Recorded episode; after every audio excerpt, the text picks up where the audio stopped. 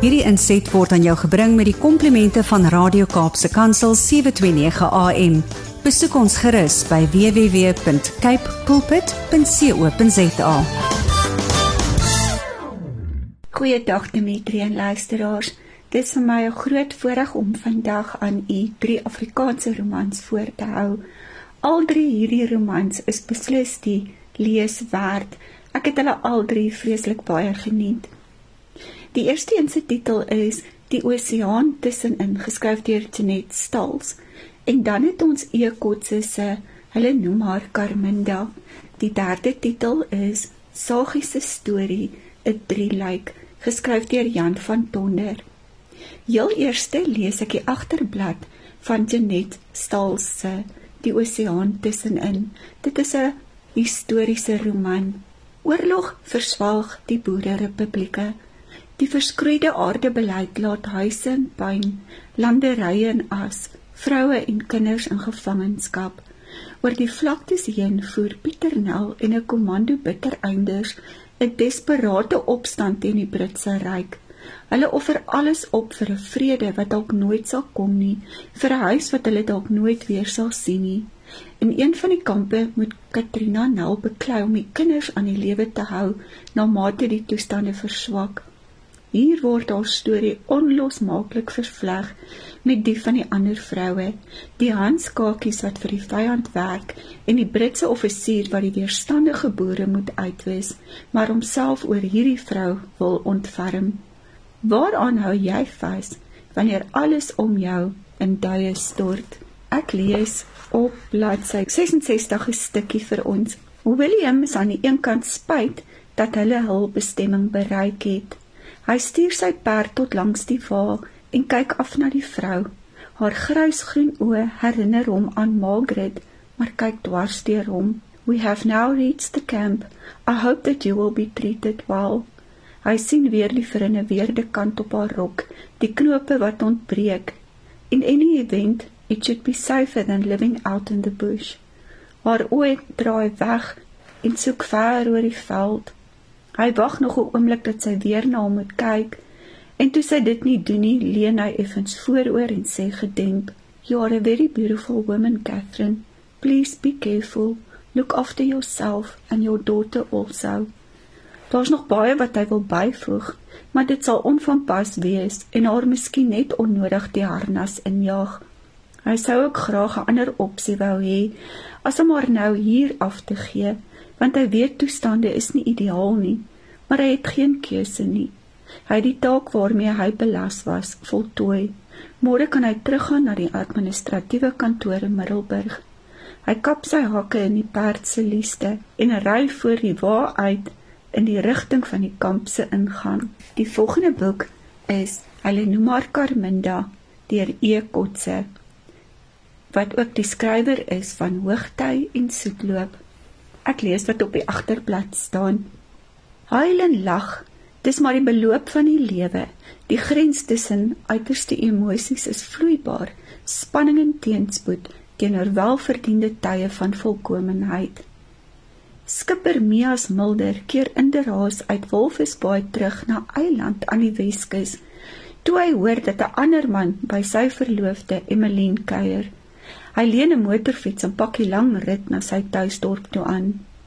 Op pad kom hy 'n vrou, Carminda T, wat gestrand is en 'n geleentheid soek. Sy ry agter op die motorfiets saam en klou styf aan hom vas. Geleidelik word haar hartseer herkoms bekend. Hulle ontmoet as twee mense wat albei 'n knou deur die lewe toegedien is. Hulle noem haar Carminda, vertel die verhaal van 'n liefdesverhouding, se hoogtes en laagtes oor dekades heen. Kan die liefde werklik alles bedek? Selfs spooke uit die verlede wat bly pla.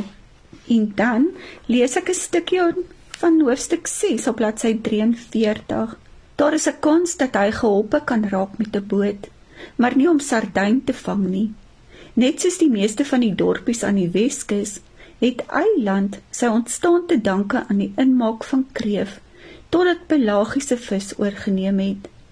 Ek weet dat jy een van ons beste kreefvangers was voordat jy op 'n trolskuit geklim het, sê die bestuurder van die fabriek waar Mia sedert sy 16de jaar gewerk het.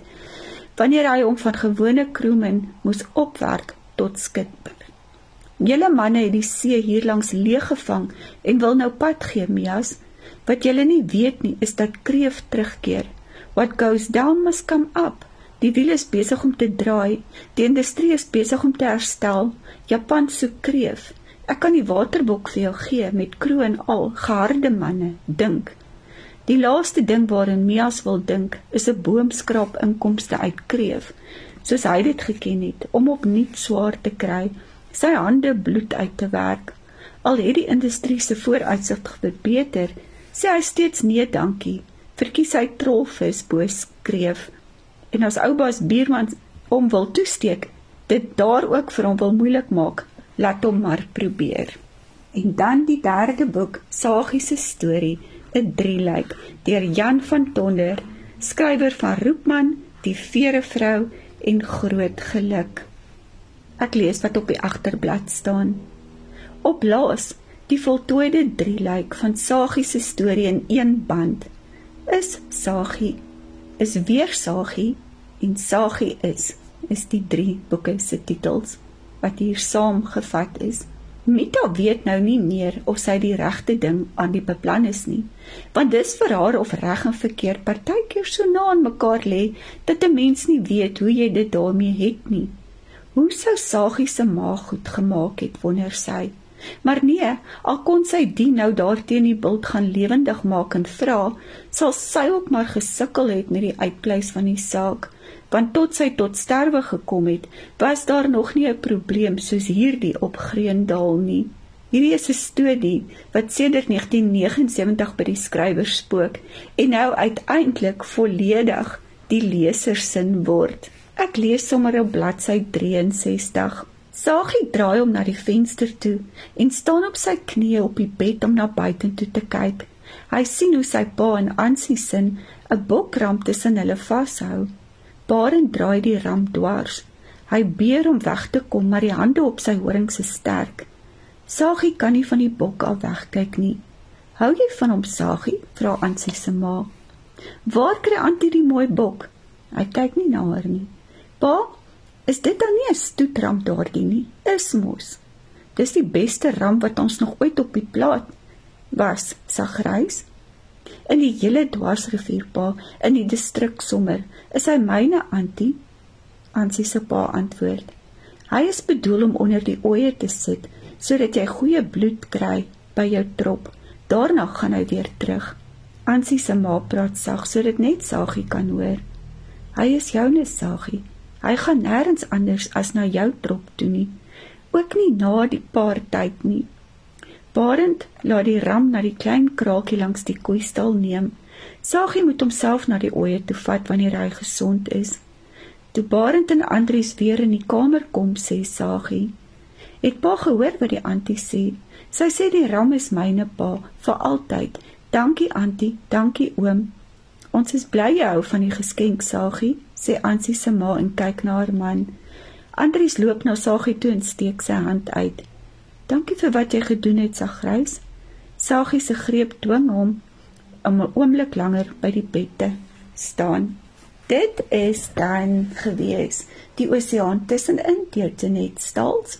Hulle noem haar Carminda deur Ekotse en Sagie se storie 'n drieluik deur Jan van Tonder.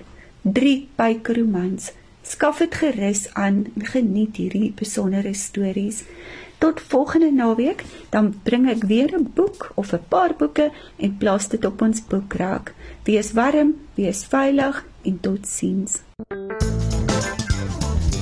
Hierdie inset was aan jou gebring met die komplimente van Radio Kaapse Kansel 729 AM. Besoek ons gerus by www.cape pulpit.co.za.